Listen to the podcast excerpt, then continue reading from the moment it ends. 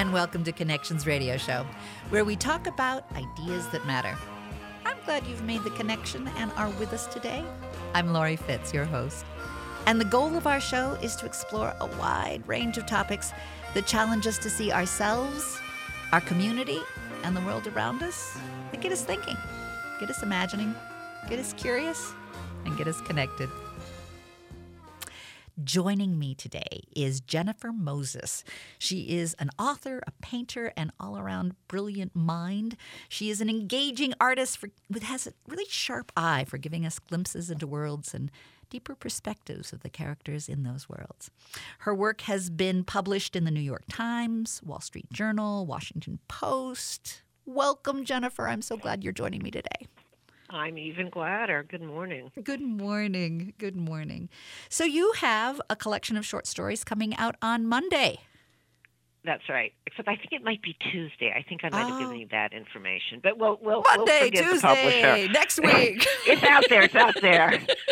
you, like, we could get people looking on Monday and then buying on Tuesday. How's that? Yeah, no, it's it's available for it's been available for purchase for about two weeks, as, as far as Oh, I know. I don't okay. know much because, like everybody else, I'm indoors all yes, the time. yes. Well, that's right? part of what I want to ask you about about art during the pandemic. Um, all right. This, the book is called the, uh, and it's a collection of short stories. The Man Who Mhm. Loved His Wife. So, Correct. how have you pulled this together during the pandemic? I'm I'm very fascinated with artists who's who are working and producing during the pandemic. How did it all pull together? Well, I I don't know um, how it is for other creative people, but for me, I'm I've um, I've never really liked other people. That that's not true. I've So always you're- I've you're- always been a homebody. I'll put it that way. I've always preferred Uh. quietude and being home with my books and my Mhm. dogs Mhm. and my garden to sort of going out there in the hurly burly of the world. So, as my husband's pointed out a bazillion times, since the pandemic shut us all down, my life has changed actually very little. Ah, Because all these years, I mean, I have grown children now. mhm. Um, and and but since my eldest was born and he's 31, I, I quit my job when he was born. Mm. That I haven't had an actual job for 31 years. That but you you've know, been I- writing. You've been writing. Right. No, I've been working. I just yeah. haven't ha- been employed. Got it. So got I it. haven't gone anywhere. I haven't had the daily routine of going to the office and picking up my coffee and the corporate you know, setting, all my- of that. right. Yeah. all of it. And so for me, um, going up to my third floor and sitting myself down at my computer doesn't, you know, is what I do anyway. So doing it during a pandemic made no di- made very very little difference in in my daily routine. So, how did you come to decide to pull your short stories together? So the short stories, um, that that's that's sort of actually a, a three-part or four-part question, but I'll I'll just go back to part one in my mind, which is that short stories were enormously popular uh, form in this country and in Europe as well for um, all through the age of the great magazines. I'm going to say almost through the 60s, maybe even into the 70s Mhm. when fewer and fewer, around the 70s and the 80s, fewer and fewer big magazines published them. Mhm. They didn't. They they couldn't quite compete with television. Sure. Um, so what had been an enormously popular form um, sort of got pushed over into the corner with fewer outlets. That said, um, it's it's always been a natural form for me. So since I was really, I started writing short stories in high school. Um, I'm not saying I'd want to read them now, but it was just a form I, I naturally took to. And despite um, their they're having sort of no commercial or business appeal. Th- They're a very natural form for me. I mean, I also write long form. I write I wrote write novels and and I've written long form um, nonfiction as well. But for short stories for me are just they, they, they're they're just a, a, a natural place to go. And so I started the, the, the stories that make up the, the 13 stories that make up the collection, The Man Who Loved His Wife. Um, some of them were actually published like 20 years ago, and some of them were published much more recently. The most recent publication uh, one of the stories was published in a in a magazine just two months ago. In other words, two months before the collection came out. so, so I've been I've been working on it, these stories for a, a long time, and they come they come to me as a writer when they come to me, and I can't really force that. I, I have to wait for when the inspiration hits. It hits, and and then I have to sit down and. Um, write the story while the story is being given to me, which is how it feels. It feels like the story is being given to me, and I need to write it. I need to pay attention to that voice that's coming in through me and then through through my hands as I type. So the stories, um, when when I put the collection together as a collection, I tried to choose stories that thematically uh, had a thematical thematic consistency. In this case, uh, what it means to be a Jew in, in the world today. What is it? What is it to be Jewish in in in our in our world now? Um, and so that's the theme that that runs through the stories. But I also try to balance the collection out, not only background, um, the settings of the stories. So one one story, for example, is set in Europe, and another story is set in Long Island. Um, but the, the who, the stories are about. Are they about an adolescent boy who who has his first crush? Um, the, the, the first story in the collection is about a survivor, not a Holocaust survivor, a refugee uh, who who lands, an elderly refugee with all his terrible memories of, of the war, who who lands as a young young man um, through the port of New Orleans and he's looking sort of examining his life.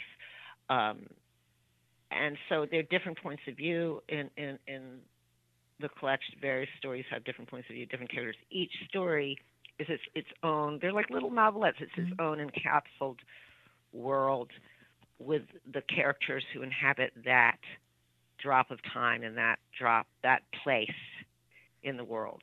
How, um, how did it feel to go back over 20 years and and review and, and feel like what, what resonated most with you? What, what was that process like for you? It it wasn't as romantic as you make it sound.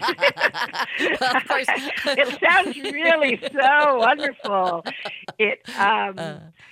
it was it was as I said, it was more trying to craft a balance in these stories because I've I've published at this point in my many years, uh, um, I've published probably 80 short stories over over the decades mm-hmm. um, in small magazines and literary magazines. Um, and of those 80s, 80 or so stories, maybe 30 or 35 of them do do are within a, a kind of Jewish framework mm-hmm. versus just not, you know something else.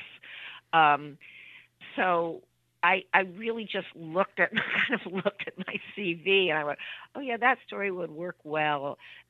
Such and such a story would work well as an accompaniment or you know as as as um, you know a different flavor from from the one that comes before. What I always enjoy about you, Jennifer, is that you're able to be so clear eyed about your writing. I mean, y- you always talked about it as a craft and something that that you have to work you know that that it's it is work to create a good piece and but on the oh yeah uh, uh, work. But, and then but you balance and I get into your writing and it's these rich characters that are just amazing to get to know. Well, thank you. Um, I mean, that's of course that's what all writers of, of fiction um, hope hope to put on the page, mm-hmm. and and and many writers of nonfiction as well who bring us real life characters. Sure, sure. Um, that you want to empathize with the people on the page. Um, that that's the magic of reading, right? Mm, yes. You, you get to enter other worlds and and feel like you're inside you're inside somebody else's mind or family or town or place. And you can live there um, for, for that and period you can live there. Yes. And you can live there. And sometimes it's not pleasant and you right. put the book down. Like, I don't want to live here anymore. or I want to, it's hard, and, but I want to know more. I mean, you, right. you create, that might be like, you create that that intrigue that even though it's maybe hard you, you want to be there to find out what are they learning? What what what's up with this? What what's you you Right, you're a that like- guide. Right. So, like with Faulkner, I don't know why Faulkner springs to mind. Mm-hmm. Faulkner is really hard, but right, Mhm. we want to go there because Faulkner's a genius. My- Right. My, work is not difficult for the reader. It just isn't. It, it's very um, accessible. It's very accessible. It's not. I mean, it's literary work. It's not beach reading. It's not. It doesn't Mm-hmm. dabble in stereotypes or like let's have sex on every other page. To, Right, so right. keep it. Right. or, Page you know, turner. There are no Yeah, yeah, aliens. yeah, it's not dystopian. It's No. not genre work. It's it's high. You know, it's high end literary with a capital lit kind Mhm. of stuff, but it's very very accessible. Um, and because that's um, uh, that's the, that, that's what I like to read. I like to read stuff that my my own tastes run to. Again, sort of high end, what I call literature with a capital L, Mhm. but it's not. You know, Dickens is not hard. No. Dickens is hilarious. And, and he he Um, published his through Tolstoy magazines, right? hard. Right. Did Absolutely. Dickens, Well, he was serialized. He Yeah, was yeah. serialized. yeah. Um, but you know, Tolstoy is Tolstoy's not hard. Tolstoy is is is kind of, you know, grand Russian master of high Russian soap opera. Ri- uh, And right? his, it seems to me, his belief was if you could, it was that art was something if you could share and all whistle, you know, that that was Right. art because it was a, there was a commonality, uh, something that pulled us together that we could go, yes, you know, we feel this Right. together, a, a- kind of a community of art. Absolutely. Yeah. And I I to this day I firmly believe that great art is accessible, you know, is accessible to all of us Mhm. really because it's really just a reflection of of our common humanity. hmm That's what it's about. It's about being human and what it means to be human. Um, and so if it talks down to us, it's it's not really letting letting the rest of us in. And if it's just dumb, it's entertainment, which is fine too. Right, I mean, right. there's nothing. Entertainment is good. Look, I, I watch Netflix with as much pleasure as the next girl.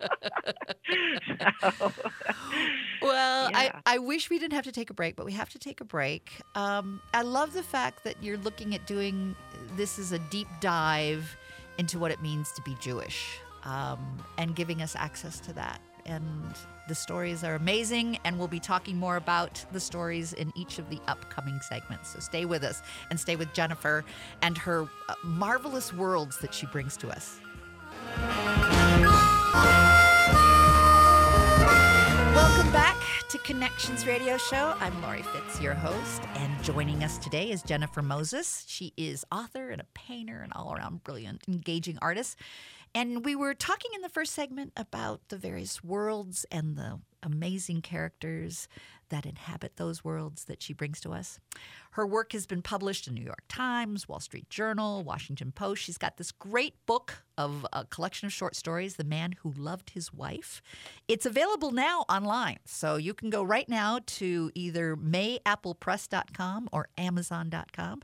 Um, either Monday or Tuesday, it's coming to the, the booksellers. So, you know, you, if you like going to bookstores, which I like to do, um, and that the retail bookstores is open and you can keep socially distanced, go for it. Uh, because this is a great time during our our slowdown in the world and taking a breath and during our pandemic to have a chance to read. And why not read a really good collection of short stories? Welcome, Jennifer. I'm so glad you're here today. Mm, me too. Yeah. you go. You go. Well, uh, we were, i- i- if there's something else that you want to share from what we were talking about, please feel free. Other, uh, I do want to start t- having you tell us about tell us a story about your stories. Um, I actually do have a story Okay. that I do want to share that Yeah. Lori you will completely understand. So, um, you and I met in high school in Virginia, yes. uh, but we didn't be, we didn't really get to know each other um, until our 40th reunion some years ago. Yeah. Sorry if I'm if I'm no, outing no, our age. no, no, no. You know, we we we are delightfully um, embracing uh, our our sixties. I, I love I being in love my it. sixties. Yes. I love it. yes. I love it Yes. because I don't get, give a fig about the things I used to care about. So, but anyway, so you and I went to high school in McLean, Virginia, yeah. and the um, we were the home of the Langley Saxons, right? The Saxons. I mean, how, how white bread Okay. can we get? yeah, right. So um, when I when I first you know started dating my husband, who who like me is Jewish, Uh-huh. and he grew up in a in in a um, suburb of Philadelphia that was probably you know quarter Jewish, like there were Jews Uh-huh, around. uh-huh. Um, he just thought that was the funniest thing in the world. It is. And of course, I didn't get it. I growing up, I didn't get how funny that was for me personally. We're celebrating Anglo Saxons. yes, and and that had been my my entire school environment until I went to college in Boston, Uh-huh. where there were other Jews, yeah. and I didn't even know that my upbringing was not typical Uh, for American Jewish kids who not. I mean, there of course there's there's every variety, mhm. but most I would say most American Jews, even the very non-religious.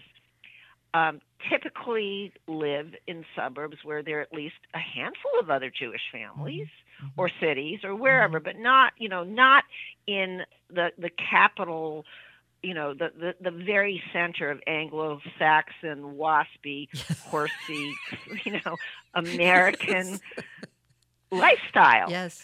Yeah. right? Yeah. And um and and and I, I I experienced no anti-Semitism growing up, but it wasn't again until I went to college that I realized like.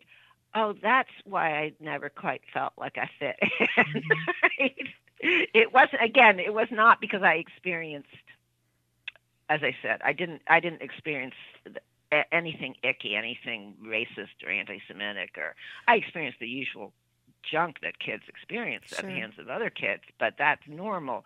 Um, But so, that sense of the Jewish community was not We part didn't have one. of your yeah of of. I didn't know any growing up. Jews outside my own family, Mhm. and we were German Jews. Uh, Mhm. In Yiddish, the, the the expression is Yeki. Mhm. A Yeki is a German Jew, meaning a German Jew. When if if a, if a non-German Jew, if a, uh, I mean, we're all in America American Jews, but Mhm. our ancestry is different. We come from different parts of the globe. My family came mainly from German lands, and German Jews were considered by Yiddish-speaking Jews to be Yekis. Yeki is the word that in, is a Yiddish word that means German Jew Mhm. but it has a very negative connotation. It means stuck up. Ah. It's just what it really that's the connotation. It means Uh-huh. stuck up. So I was from this family who we didn't use Yiddish and we didn't um we were waspier than wasps, right? So we were not emotive. We were we were, you know, um pull ourselves up by our bootstraps. We we skied without and if we lost our mittens it was too bad stiff upper lip that kind of thing Sure. and um so so it this was not natural to my to my genetic inheritance Ah. which i didn't know Wait a minute, something's years missing later here. right so and i'm of course i'm joking about my genetic inheritance Yeah, yeah. but when No. i discovered jewish and yiddish literature and history it was just um it was like a it was like a revolution inside my soul it's like oh i'm i'm home now inside the pages of these books and, and and a celebration of that. yeah and then i began writing it myself Right. right then i began kind of um, this is what we were talking about in the earlier segment that Mhm. um, you mentioned that writing and, and really all art is, is an awful lot of hard work, and that's uh, that, that's uh, incontestable. However, it, it, it's two sided. You get good enough at it, you do it enough, and it begins to flow through you. So, for example, I know um, you were a, a very accomplished childhood pianist. You, you shared that with me before. I started playing the piano at the age of 50. So I'm not so accomplished, but I, I do have a marvelous teacher who has banged it into my head that the flow comes after you put in your requisite 10,000 hours, right? Right. Well, I put in my 10,000 hours writing incredibly bad, you name it, writing, you know, all my youthful writing. You know, I probably had put that 10,000 hours in before I was 30. So by the time I'm 30, I began in my 30s to get into that flow state, not all the time at all. Mhm, The flow mhm. state comes from the work. So the stories in this collection, The Man Who Loved His Wife, are largely a result of that flow state. They, I did not work these stories. They just, every single one of them just came through me. When I write long work novels, it's a different deal. Uh-huh. I can't, you know, I've never sustained a flow that goes, you know, 300 pages. but for 12 or 15 or 20 pages, the the stories tend to come out whole, and then I go back and I edit them um, because there's always there's always it's usually for me it means I need to tighten. I've I've overwritten here and there, but the story comes out complete. Like the blueprint is com- is complete. The foundation is there. And there's a strong trajectory. I mean, you you you're able to have that eh, that beginning, middle, and end sensibility that you know can take place over a longer period in a novel. But Right. you you create that um, moment that is enough heightened intensity that that that we can dip in uh, and be in that Right. world.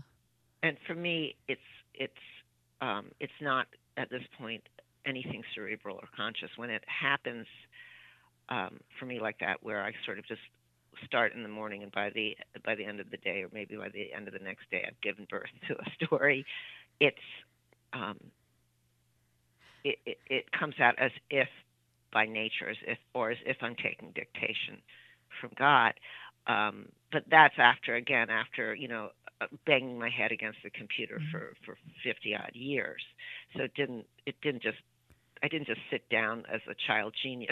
Right? Right, I wasn't who could just who could, or you know as as, You, as you've a- you've a done your Mozart scales. or You've you've worked your scales. So it- Exactly. I mean, the even Mozart- yeah.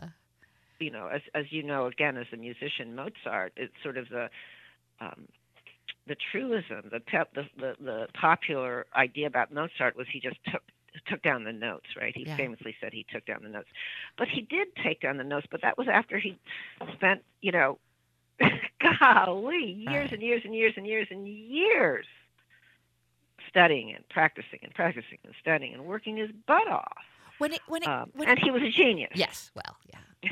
Well, when, yeah the- the- yeah the- and that and there's that too. Uh, but the, the characters, I'm I'm fascinated how the characters come to you.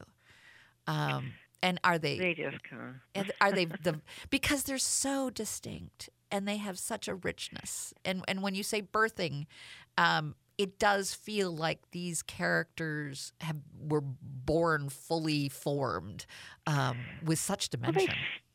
yeah, they feel like that. Actually, I have. Um, I love to tell the story.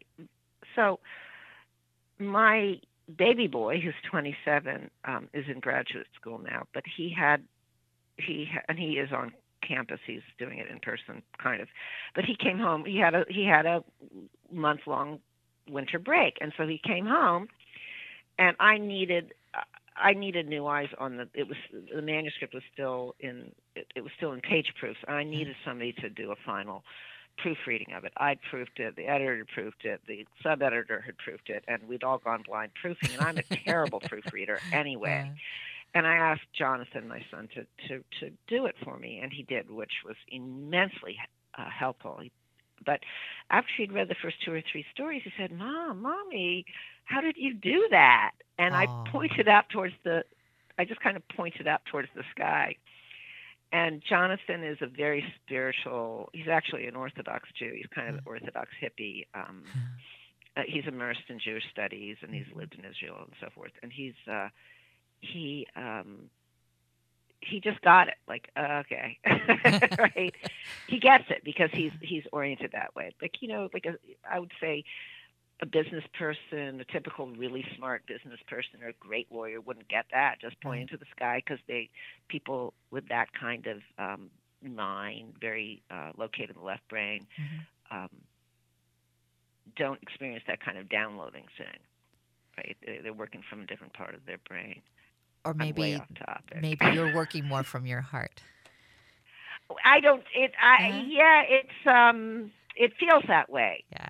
I, I, I imagine a neurologist would have something to say about that. It does Yeah, feel like it, it's, it feels like it's coming from a very deep place. You know, Right. it's not even my heart. It's from my kishkas, which Yeah. is again a Yiddish The word that means guts. No, it means guts. Guts, It's like okay. something like deep. It's like your intuitions and your your inner inner knowing, right? That um like like um you know sometimes you feel like my you, you have a gut reaction Yes. your stomach Yes. knows when bef- before your brain does A- and sometimes the little hairs on the back of your neck and just, there's just Mhm. something that that sets off and and and and there I believe at some point we'll be able to scientifically know what that is to a certain degree. I mean animals have it. There is there is something that that connects us in a deeper way than we don't understand and that we're able to sense and connect and communicate in ways that that are Of beyond course. verbal and and beyond even knowing. It, it Well, well, right. I mean, our our present day uh, system in the United States, for better and for worse, kind of pushes all that stuff aside. But Right. of, course we are. Of course we're connected, mo you know, non-verbally and intuitively and energetically and and all that stuff. And our ancestors knew that. yes. Um, Yes. Yeah. Yeah. I need to take a break again. But Okay. we will be soon. back and we will talk more. I want to make sure the audience knows it's The Man Who Loved His Wife. Available now. You can go to Amazon or you can go to the mayapplepress.com. Coming out in the bookstores next week. Fabulous collection of short stories. You must get it. You must read it. So we'll be right back and we'll talk more with Jennifer about her work.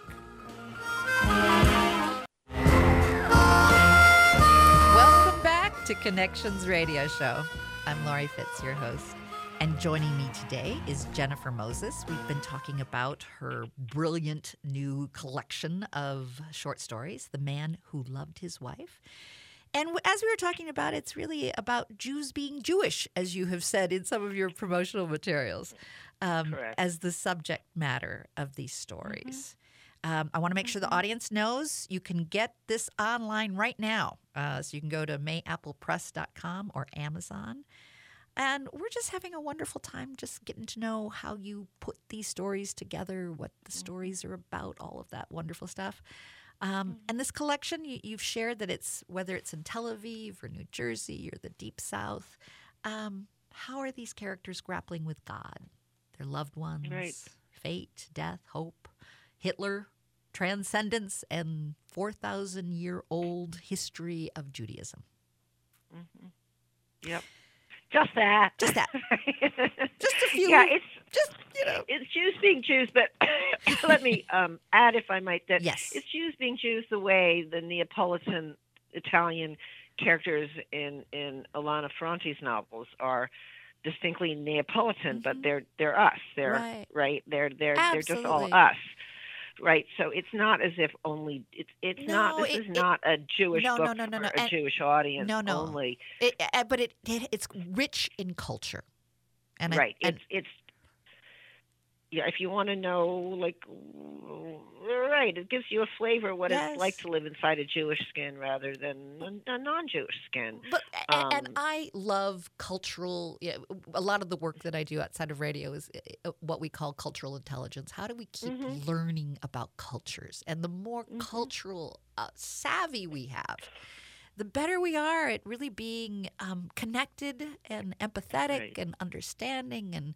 You know, we keep breaking barriers of what we think in our Mhm. head, and I love that. I love being able Mhm. to keep, you know, widening our, our perspectives, widening our horizons of exploring the world and and you give us such access to that Well, that's the American promise yes and dream, right? That's Yes. that's sort of what we do here when when we do it. well our country was was Right. founded on an idea oh my Mhm. gosh i mean what what Mhm. countries are founded on an idea an idea of Mhm. that we're all Mm-hmm. equal well if we're all equal gosh let's get to know each other's culture and There, celebrate it there you go. exactly well. I'd, I'd love to uh, talk a little bit about some of the stories um, okay. I loved uncircumcised. Let's let's start with that one, but then we'll we'll Oh, go back to we'll go to the the Holy Messiah maybe and get to the teacher. But let's start with it- it- I just adored it. So tell me more. Okay, thank you. So the uncircumcised, I actually want. I originally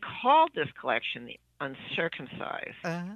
after this this lead story, and the editor, my editor said, uh, the publisher said, we can't call it that because I'll get cuckoo crazy Yes. postings from like weird sex stuff. Yeah. Yeah. I'm like, no. You, well, she said, yeah, yeah. Trust me, we will. So I left it as the, t- you know, uh, the the as the title of, of the particular short story, but it is not the title of the collection. So, The Uncircumcised uh, is the story of an elderly man named Felder who lives in Baton Rouge. He, he's a um, refugee. His entire family is murdered by Nazis when he's a, a young teenager. And the story opens in Baton Rouge um, right as he has been given a, a dog as a pet. His his um, middle-aged, kind of fussy, henpecky kind of daughter um, has given him this this dog so he can have company. It's a golden retriever, and he immediately gets the idea that the, golden retriever is uh, the reincarnation of his dead older sister, um, who he doesn't know. He never knew what happened to her, but he he does know that she disappeared in Belsen, Belsen, and so he assumes that um, she was murdered by the Nazis. So he the, the story really unfolds as um, as as as a, as a the story about his relationship with this dog who he he loves and his relationship with his past and his relationship with his fussing middle-aged daughters who who kind of want to infantilize him and Mm-hmm. that's not what he wants for himself so why is it in baton rouge of all places Right. louisiana right. It's in Baton Rouge, Louisiana, of all places, because I lived there for 13 years. My husband and I mainly raised our children there. We now live in New Jersey, and I had a little mutt, a little rescued dog named Marion, and pretty much every day I walked Marion around City Park, which was near our house, and I was walking Marion one day, and it just came to me that I could write a dog a story about a Yiddish-speaking dog I love it. And and that's where that's where it ended. And i was like oh what a great idea. And Uh-huh. it just that was it. Uh, it was just this idea. And i tried it this way i tried it that way i got a paragraph here i got a paragraph there and it just stopped. I was like okay it's not happening. And then i went on to do whatever else i was doing. And years later i sat down i went back to that story i saw the first paragraph only and the whole rest of the, of the story came out within about you know in one day. It just flowed right through. So that story so baton rouge where we lived all those years um, is a city these days of over 300000 i believe. It's a majority black city these days. It wasn't when we moved there. It was always close. Now it's majority black. And um, in in that among those 300000 um, citizens of, of the city versus the parish uh, of Baton Rouge, um, there are maybe a thousand Jews. Mm. So it wasn't really, you know, Baton Rouge is not actually a, a center of Jewish or Yiddish culture. hmm It's not you're, not a big community No. there. Yeah. Tel, Tel Aviv, no, Uh, not yeah, so yeah, much, yeah, right? right. You know, Brooklyn, nah. Uh-huh. So, um, but we did have a very, very close knit and wonderful Jewish community, and and it, it was it was lovely, lovely in many ways. But that's where that story came from. That was like the the germ of the story. But you know, meanwhile, I was reading and still read everything I can get my hands on. Um, from Yiddish literature, everything that I can get, my- meaning everything that's been translated into English, because I do not know Yiddish myself. I Uh-huh. I know the common Yiddish um, words that most uh, Jews, um, at least in the East, you know, most that, that many Americans know that have been brought to us, and you know, from from everybody from Woody Allen to Seinfeld on TV, Mhm, right? mhm. So so the sort of common uh, Yiddish words have filtered out into American English. Um, so I know that stuff, but I don't know Yiddish. I do I do speak Hebrew. Um, but Hebrew is a Semitic language. It has nothing to do with Yiddish, which is Right. really a German language. So um, but Well- that that's where that story came from, and it, it's a very, very, very sad story. Yeah. It's a it's a te- you know it's very sad. Um, there's a moment in the story where the elder Felder is um, being asked. There, there's like a, a there's a uh, where he's being asked by young students was was was the Holocaust something like racism in Baton Rouge today? Uh, and he like like you know he just explodes he's like Yeah. no Yeah. right you know no Yeah. no so um he, he he's short tempered with uh these sort of um, and and yet the, misunderstandings and yet the connection to Esther, uh, or he, he doesn't Right. call his dog Esther though, right? Um, but he he does Oh, he does. He Okay, that's right.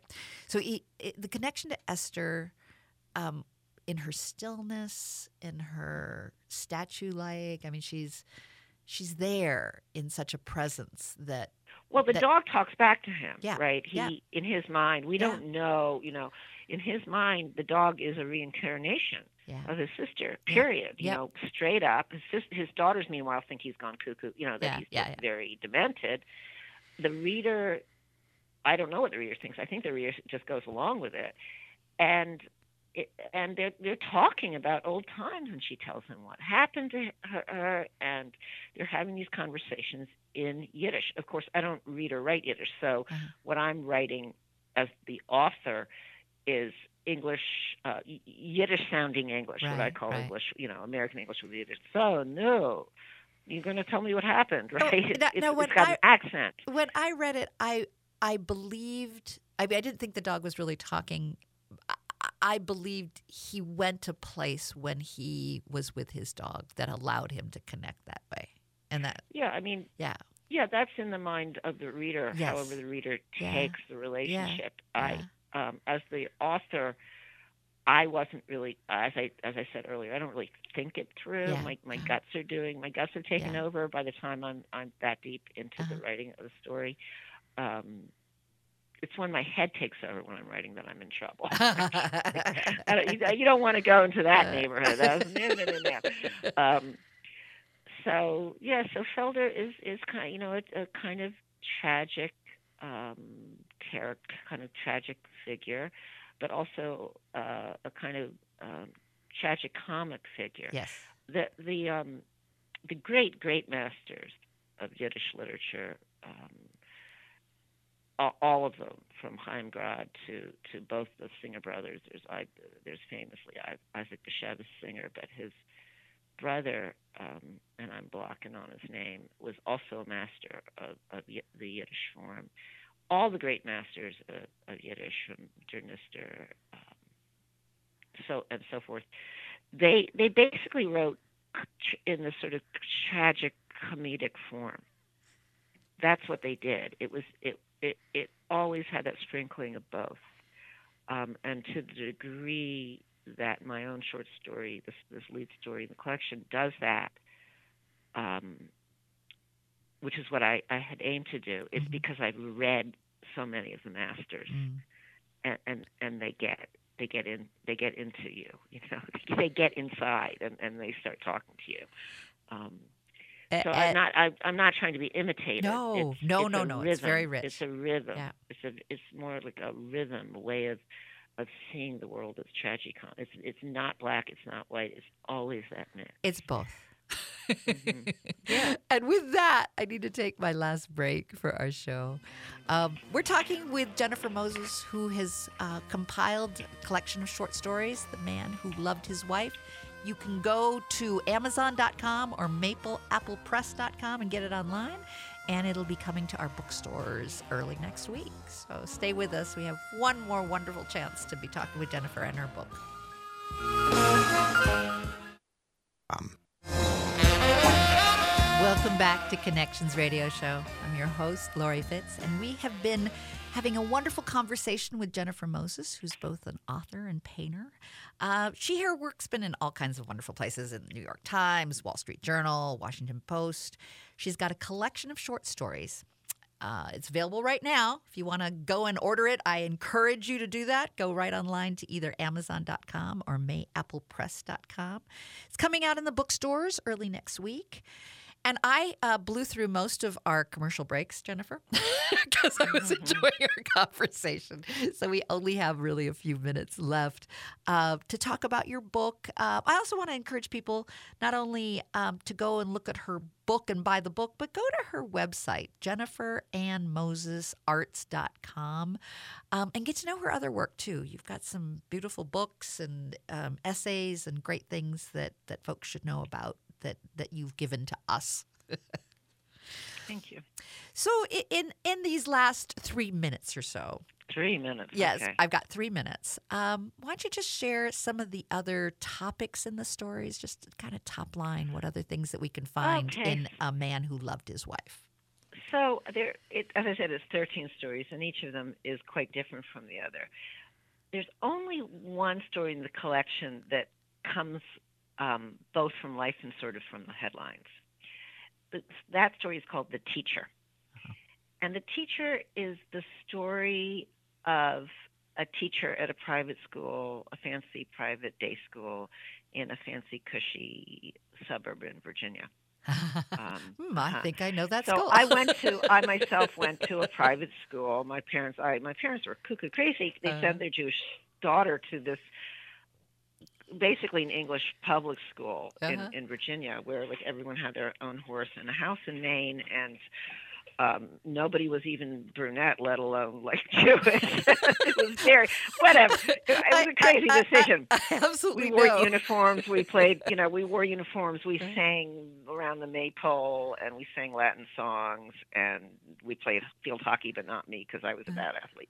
Uh, So anyway, um, during my time there, nothing in this happened to me or to any of my siblings. There was a teacher, a very popular teacher of, I think he taught history, and when I was in middle school there, the rumors started flying around him. Um, and I had my best friend had a sister who had had a strange incident with him, but we weren't really allowed to talk about it. Well, 40 years later, there are headlines uh, coming out that this same actual real man um, was still teaching, and a woman now in her 50s had seen him going into another private school and said, That's the same man who raped me Ah. when I was 13, or something like that. I, I might be getting the details wrong. And she says that this, she, she, she, what is he doing out with children, right? And she started things up. She was very brave, and she eventually he was finally um, there was a trial, and many many of his young then very young victims, now middle aged or older women, testified, and some didn't because it was too traumatic. And so the story is actually based on that. wow. So it's sort of based on being my own my own lived experience of being this out sort of outcast Jewish kid in this ultra waspy little school where like only like he wanted to be in with this teacher. He was considered the coolest of the cool. And, and Jennifer, And- Jennifer, I've got thirty. Are we sec- done? I've got thirty. seconds. I wish I So could have a whole other story- hour. so my former classmates are going like crazy. They want to know, did it happen Uh, to you? Yes. like, it's fiction. It's fiction, dude. It's fiction. and with that, I have to leave it with. Go buy The Man Who Loved His Wife. You can get it at the mayapplepress.com and amazon.com. I promise to bring Jennifer back because there's so much more that we need to talk about with Jennifer. Thanks for joining us today on Connections Radio Show. Have a great week, and we'll get connected next week.